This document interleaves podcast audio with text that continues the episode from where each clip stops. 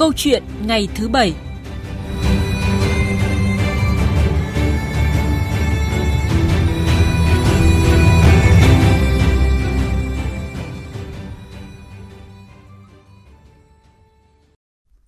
quý vị, thưa các bạn, tiếp theo chương trình như đã giới thiệu, bây giờ sẽ là thời gian của câu chuyện ngày thứ Bảy với chủ đề đồng hành chia sẻ với người lao động để cùng vượt qua dịch bệnh.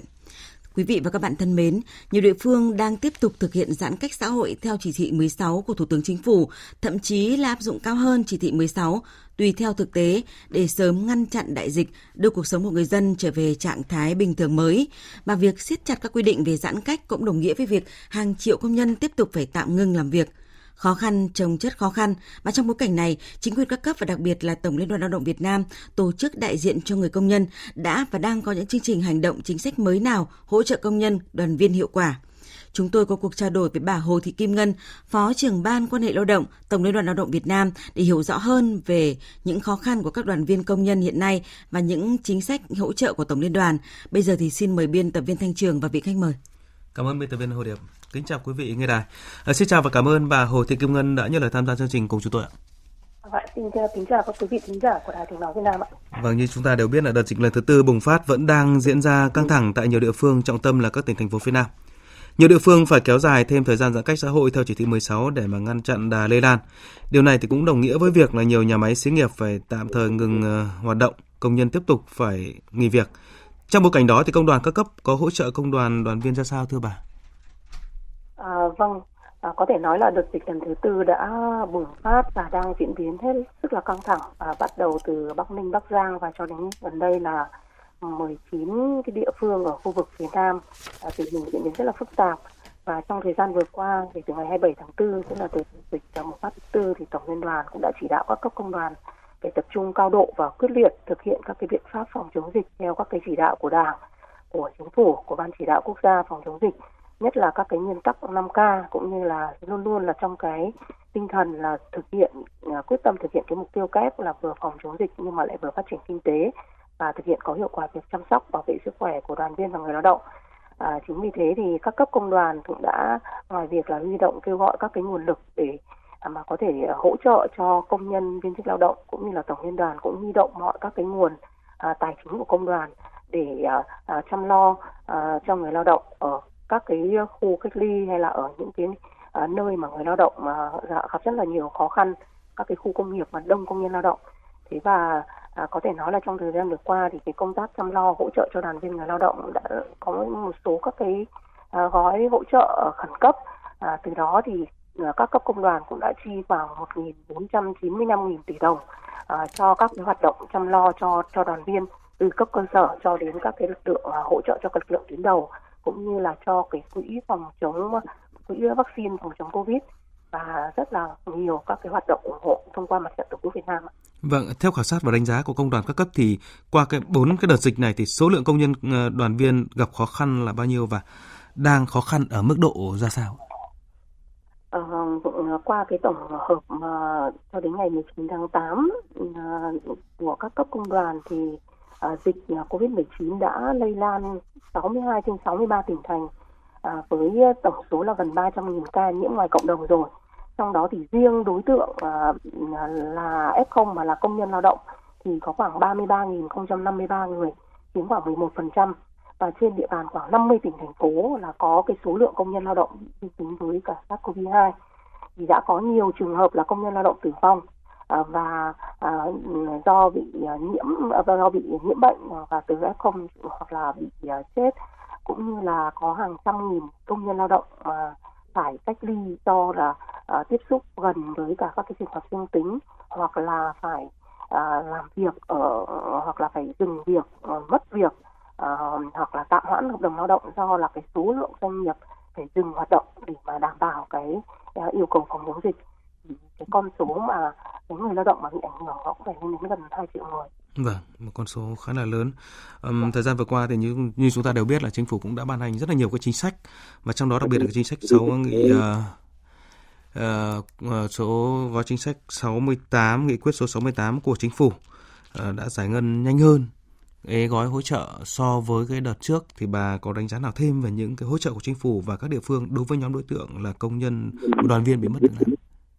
À, vâng, có thể nói là nghị quyết sáu mươi tám cũng như là cái quyết định số hai mươi ba để hỗ trợ cho doanh nghiệp và người lao động bị ảnh hưởng bởi dịch bệnh Covid trong cái đợt bùng phát lần thứ tư này cũng đã được ban hành khá là kịp thời trên cơ sở đề xuất và kiến nghị của các cấp, các ngành cũng như là từ thực tiễn à, thực hiện cái công tác phòng chống dịch của nước ta, với một cái nguyên tắc mà nghị quyết đã nêu ra, đấy là cần phải hỗ trợ một cách kịp thời. Và trong nghị quyết thì với mười hai chính sách có thể nói là cũng đã bao phủ hầu hết với các cái đối tượng uh, công nhân lao động, cả cái đối tượng mà có quan hệ lao động, những người bị tạm dừng, tạm hoãn hợp đồng lao động hoặc là bị ngừng việc, uh, hoặc là bị chấm dứt hợp đồng lao động, thậm chí là nghỉ việc luân phiên uh, thì cũng đã nằm trong các cái đối tượng để hỗ trợ, cho đến cả những cái đối tượng không có quan hệ lao động như là những cái lao động tự do, những lao động mà có thể là uh, gặp uh, khó khăn ngay lập tức khi mà uh, không thể uh, À, khi mà các cái chỉ thị uh, về phong tỏa hoặc là khi mà thực hiện các cái biện pháp phòng chống dịch ấy, thì uh, cũng đã có đã được hỗ trợ à, và qua cái quá trình triển khai uh, gần hai tháng, tức là từ mùng một tháng bảy năm hai nghìn không trăm hai mươi mốt, thì theo số liệu mà chúng tôi cũng nắm được, có lẽ cũng chưa đầy đủ tất cả sáu mươi ba tỉnh thành báo cáo à, nhưng mà cũng đã có khoảng bốn trăm tám mươi tư nghìn, tức là gần năm trăm nghìn người lao động được hỗ trợ với số tiền khoảng là sáu trăm bảy mươi hai nghìn tỷ đồng. Và đã có một trăm năm mươi tư nghìn một trăm ba mươi ba doanh nghiệp được giảm cái mức đóng vào cái quỹ tai nạn lao động về nghề nghiệp với số tiền là chín trăm chín mươi bảy tỷ đồng. Thì cái các cái số tiền mà từ giảm cái mức đóng vào quỹ tai nạn lao động thì cũng để cho doanh nghiệp có thể là hỗ trợ trong cái công tác phòng chống dịch ở tại các cái doanh nghiệp và hỗ trợ cho công nhân lao động ở tại các cái doanh nghiệp đang sản xuất. À, tuy nhiên thì à, với cái số liệu báo cáo của các tỉnh thì chúng ta cũng thấy một cái vấn đề là cái việc mà tiếp cận chính sách hiện nay thì cũng đang chưa được đạt được cái cái mong đợi như là cái kỳ vọng, tức là chúng ta cũng đã có khá nhiều các cái giải pháp à, về à, việc là à, các cái chính sách làm sao để nó cũng à, đơn giản hoặc là có những cái hướng dẫn kịp thời, à, nhưng mà à, về phía các cái số liệu mà chúng tôi thống kê được thì nó cũng có một số các cái nguyên nhân dẫn đến là à, cái cái số lượng mà người lao động được thụ hưởng nó cũng vẫn chưa được nhiều như là mong đợi. Thì có một số nguyên nhân như là cái việc mà à, cái người lao động có thể là trong vòng mười lăm ngày đầu thì hiện nay doanh nghiệp đang áp dụng cái việc là ngừng việc, tức là trả lương ngừng việc.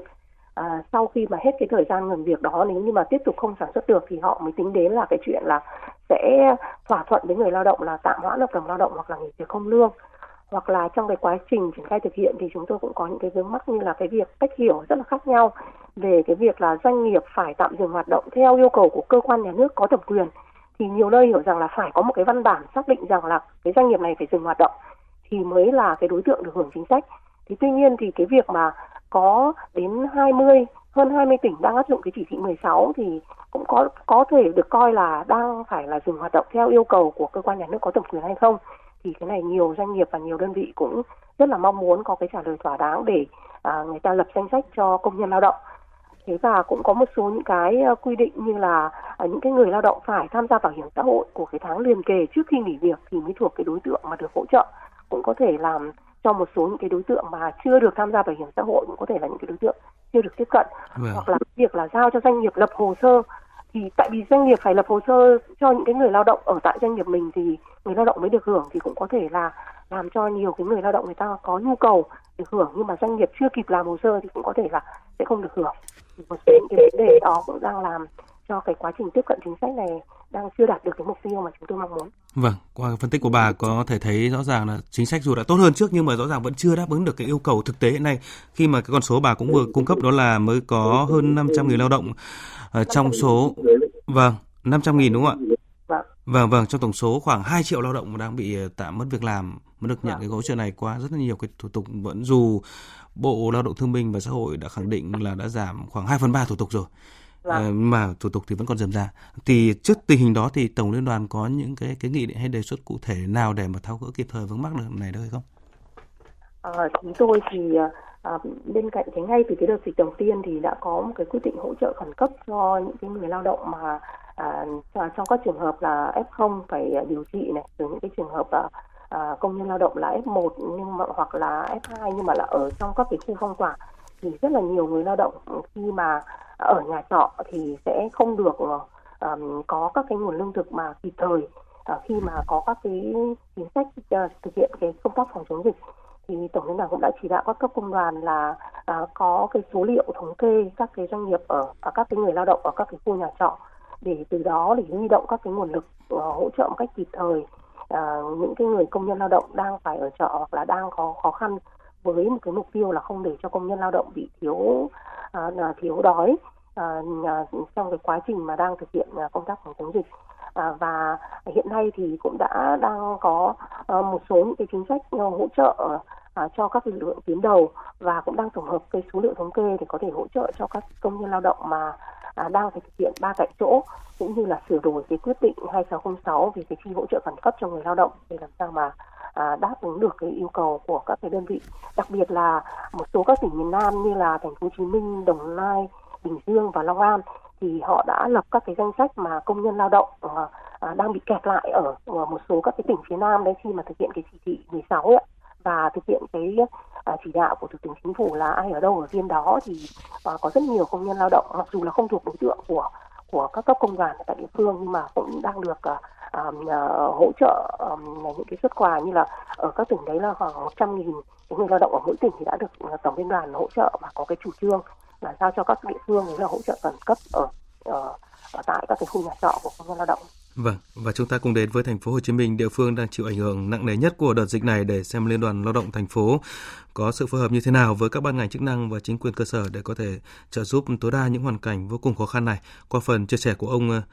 Trần Đoàn Trung, Phó Chủ tịch thường trực Liên đoàn Lao động Thành phố Hồ Chí Minh.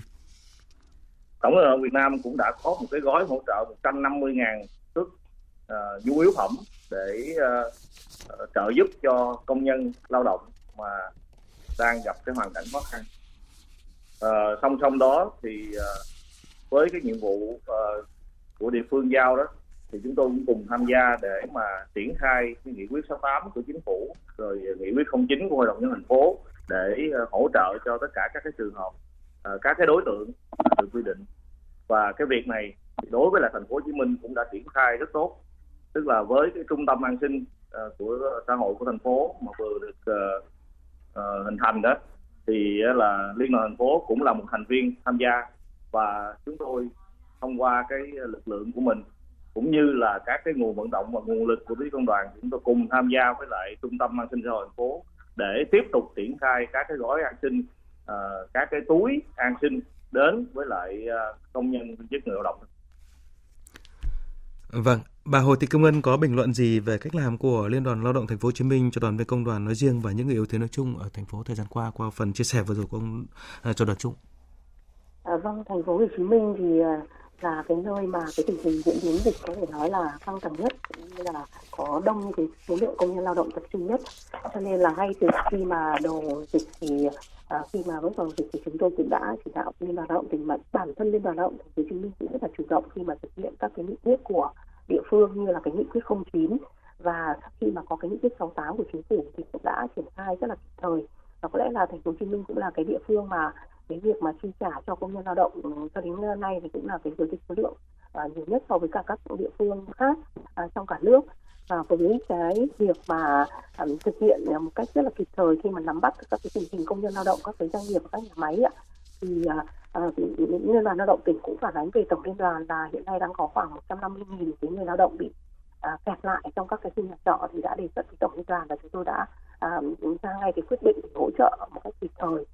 Thì có thể nói là những, những cái các cấp liên đoàn, các địa phương đang uh, rất là nỗ lực trong việc là là nắm bắt được cái tâm tư, cái, cái cái khó khăn của người lao động để phản ánh về Tổng Liên đoàn, thì có những cái hỗ trợ kịp thời theo từng cái chủ trương của từng cấp, từ là à, những cái à, đối tượng mà à, khó khăn thì từ cái nguồn kinh phí của của công đoàn ở tỉnh. Ngoài ra thì cũng đề xuất Tổng Liên đoàn có những cái hỗ trợ từ cái nguồn tích lũy của tổ chức công đoàn để có thể hỗ trợ cho các cái đối tượng của người lao động.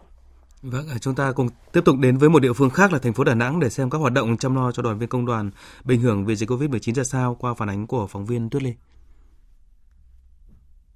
Vợ chồng chị Nguyễn Thị An là lao động nhập cư quê ở tỉnh Quảng Bình, hiện đang thuê nhà trọ tại phường Hòa Khánh Nam, quận Liên Chiểu. Chị An là công nhân công ty trách nhiệm hữu hạn Mabuchi Motor tại khu công nghiệp Hòa Khánh, quận Liên Chiểu, thành phố Đà Nẵng. Do ảnh hưởng dịch bệnh covid mười chín, công ty cắt giảm giờ làm việc. Chồng chị An là lao động tự do, cũng rơi vào cảnh mất việc, phải ở nhà trông hai con nhỏ.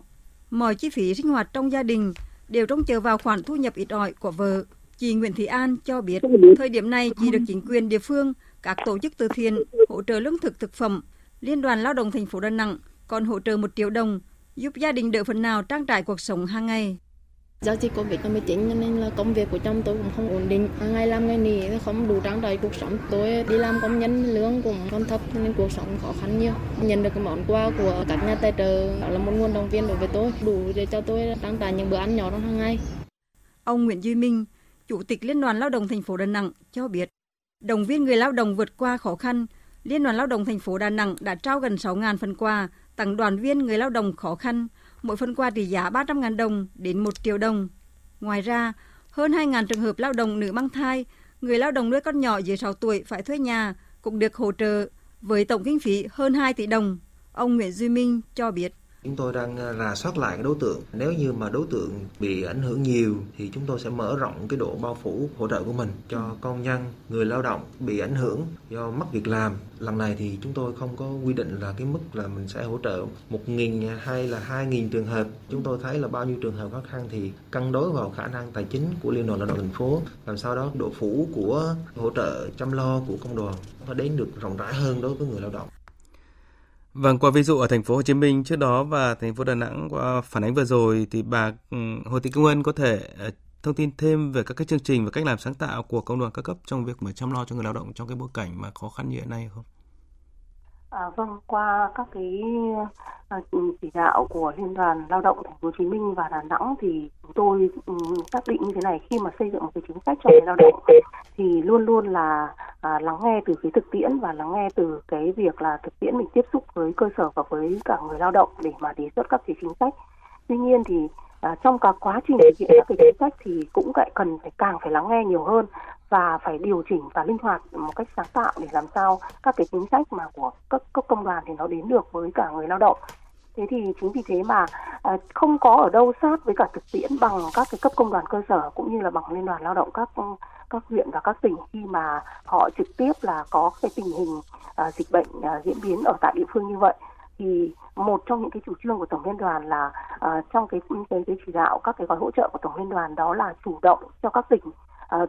cân đối từ cái nguồn kinh phí của các địa phương để có thể xác định các cái đối tượng và các cái mức uh, hỗ trợ theo cái cái cái mức của Tổng Liên đoàn cho là cái mức tối đa và cái hướng dẫn chung. Chứ còn đâu tùy từng cái địa phương thì xác định các cái đối tượng của mình để làm sao mà phải linh hoạt sáng tạo trong các cái cách thức thực hiện và làm sao mà nó phải kịp thời. À, bởi vì uh,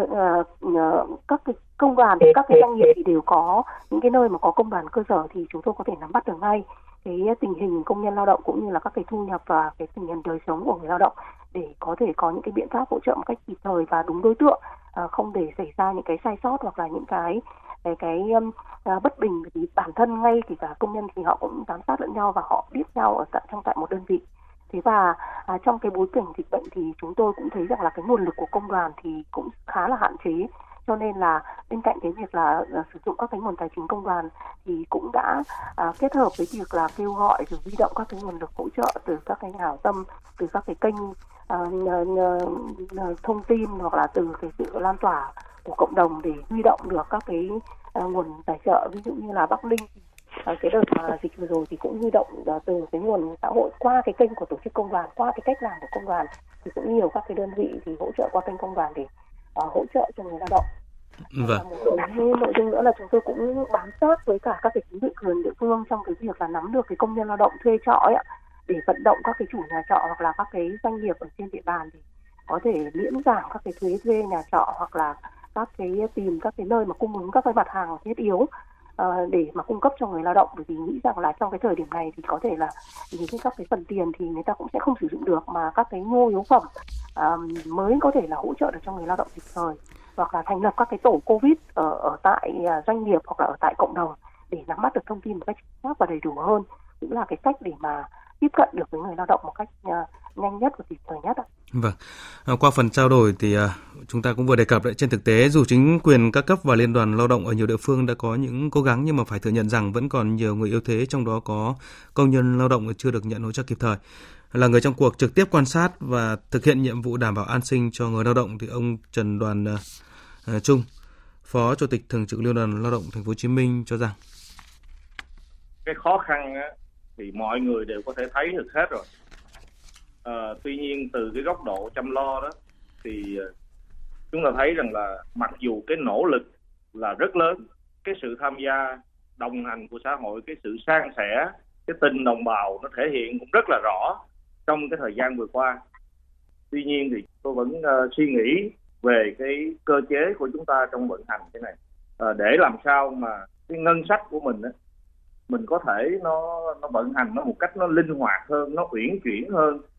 uh, nó thuận tiện hơn, để có thể trợ giúp cho người dân một cách nó nó, nó thiết thực và hiệu quả hơn. Ờ, ở trong ở một cái góc độ nào đó thì chúng ta vẫn thấy rằng nó hình như nó vẫn còn vướng ở những cái quy định mà nó khiến cho trói buộc uh, trong cái, cái việc chăm lo. Vâng, vừa ở phần đầu của trao đổi thì bà Hồ Thị Kim Ngân cũng đã phân tích qua một số những cái vướng mắc, và ở cụ thể ở đây ở Thành phố Hồ Chí Minh thì ông Trần Đoàn Trung cũng đã đưa ra những cái đề xuất, thì bà Ngân có thể bình luận thêm gì ý kiến của ông Trung?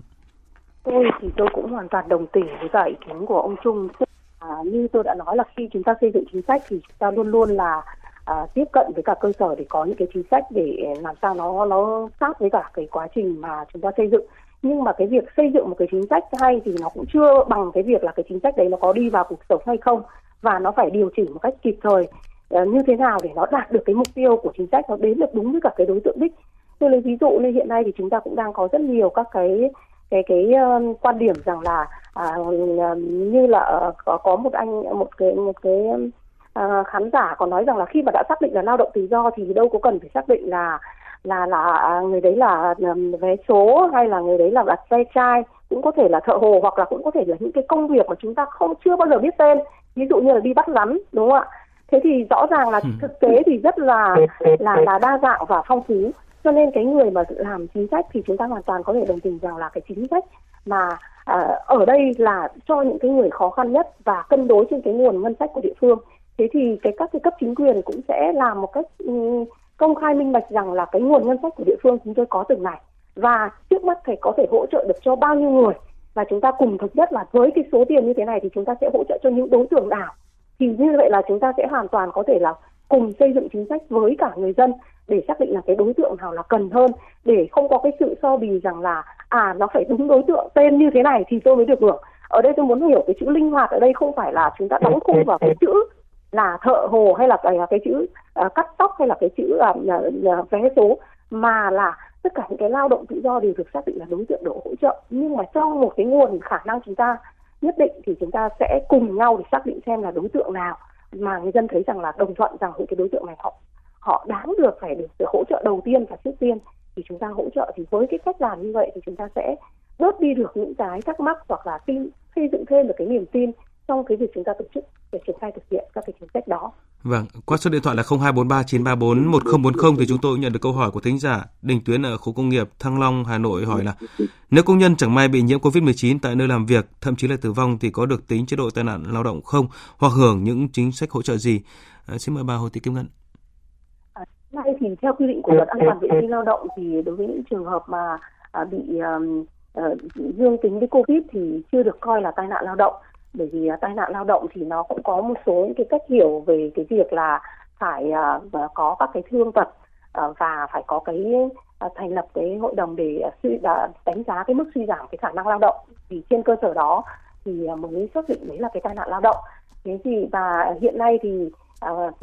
theo các cái chính sách về bảo hiểm xã hội thì những cái trường hợp mà bị dương tính như là ép không đấy thì đang được coi là các cái trường hợp ốm đau, và sẽ được hưởng như là các cái chính sách của ốm đau về các cái chế độ hỗ trợ uh, trong cái thời gian ốm đau, cũng như là uh, các cái thời gian nghỉ. Ngoài ra nếu như mà bị chết do bị dịch bệnh ấy, thì có thể được hưởng trợ cấp tuất theo các cái quy định của bảo hiểm xã hội. Thế còn đâu cái vấn đề mà có được coi là tai nạn hay lao động hay không thì tôi nghĩ rằng đây cũng là một cái vấn đề mà chúng ta cũng cần phải nghiên cứu xem xét. Với cái pháp luật hiện tại thì chưa, thế nhưng mà à, có thể là chúng ta cũng cần phải nghiên cứu cái khía cạnh này để xác định rằng là những cái trường hợp mà bị lây nhiễm ở trong tại doanh nghiệp do cái việc là chưa đảm bảo các cái điều kiện à, an toàn thì có thể coi là tai nạn hay lao động hay không. Thì tuy nhiên tôi nghĩ là đang là trong cái quá trình chúng ta xử lý một cách khủng hoảng thì à, chúng ta cũng cần phải có cái kỹ hơn để xác định cái chính sách này. Vâng, à, một à, câu hỏi ngắn này thôi ạ. Việc à, lo an sinh xã hội hỗ trợ người yếu thế nói chung và công đoàn viên nói riêng, đặc biệt là những thành phố lớn, để họ không phải trở về quê, không chỉ có ý nghĩa phòng chống dịch mà mà nó còn có ý nghĩa ra sao trong cái việc mà sẵn sàng sản xuất kinh doanh cho hậu đại dịch thưa bà? Vâng ạ, cũng cùng chung với các cái suy nghĩ của doanh nghiệp và của là người lao động, bởi vì là cái việc mà phòng chống dịch thì của chúng ta cũng sẽ phải tính toán đến cái việc là hậu của các cái cách ly và các cái phong tỏa đấy. Sau cái thời gian đó thì chúng ta sẽ vẫn phải tiếp tục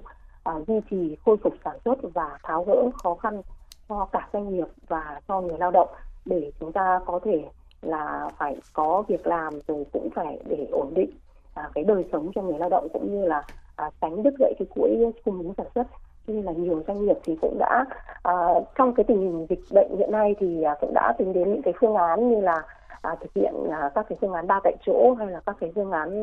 à, một cung đường hai điểm đến, hoặc cũng có thể là kết hợp cả hai các hai phương án, hoặc cũng có những cái phương án mà à, xét nghiệm à, à, sàng lọc à, toàn thể người lao động, để, để làm sao à, các cái doanh nghiệp mà À, có cái điều kiện à, đảm bảo an toàn về chỗ ăn, chỗ ở, rồi có cái à, điều kiện để mà sản xuất thì chúng ta vẫn tiếp tục à, duy trì được sản xuất. À, và như thế thì công đoàn cũng đang có cái à, tính đến là à, tập hợp, à, tổng hợp các cái số liệu mà công nhân lao động đang sản xuất là ba tại chỗ, để mà cùng à, với cả các cái nguồn lực xã hội khác à, động viên những cái người lao động hoặc là những cái doanh nghiệp mà đang gồng mình để mà À, duy trì sản xuất, để sau cái thời gian mà chúng ta cách ly, ví dụ như là ở Thành phố Hồ Chí Minh hay là ở Hà Nội và một số các địa phương đang thực hiện theo chỉ thị mười sáu, thì sau cái thời gian đấy thì vẫn phải à, tiếp tục sản xuất để đảm bảo được à, an toàn. Thì tôi nghĩ là một số những cái giải pháp như là à, cái vấn đề là thúc đẩy cái việc tiêm phòng, cái việc à, tuyên truyền để cho người dân hiểu về cái việc là à, vai trò của cái cái việc là tiêm phòng à, đầy đủ, hay là cái việc mà xét nghiệm, và cũng như là cái tâm lý À, một cách vững vàng, tin tưởng vào cái sự lãnh đạo chỉ đạo của chính phủ, của nhà nước à, đang hết sức là nỗ lực trong cái việc là à, coi cái việc chống dịch như là một cái trận chiến, và chúng ta đang bước vào một cái trận chiến gay à, go nhất, để mà chúng ta cùng đồng hành với cả chính phủ, à, cùng chia sẻ các cái gánh nặng với những cái đội ngũ tuyến đầu như là các lực lượng. Vâng, vâng, à, một lần công an quân đội, mình nghĩ rằng là đây là những cái vấn đề mà chúng ta cũng đang phải thực hiện. Vâng, một lần nữa cảm ơn bà Hồ Thị Kim Ngân với phần bàn luận vừa rồi. À, vâng. Vâng ạ, xin cảm ơn biên tập viên Thanh Trường và bà Hồ Thị Kim Ngân, Phó trưởng ban quan hệ lao động Tổng Liên đoàn Lao động Việt Nam với câu chuyện ngày thứ Bảy hôm nay. Và thưa quý vị, thưa các bạn, trước khi đến với những nội dung đáng chú ý khác của chương trình thì mời quý vị và các bạn đến với một ca khúc có tên gọi là Sẽ Chiến Thắng với sự trình bày của tập thể các ca sĩ. Anh ấy, hai mươi gì đấy, mạnh mẽ đôi bàn tay, đôi mắt luôn hy vọng khát khao mơ mộng bão dâng trong lòng. Dù nhiều gian nan vẫn thấy anh cười, sức mạnh cho bao người. Cùng anh em sát cánh không rời, đi tự do muốn.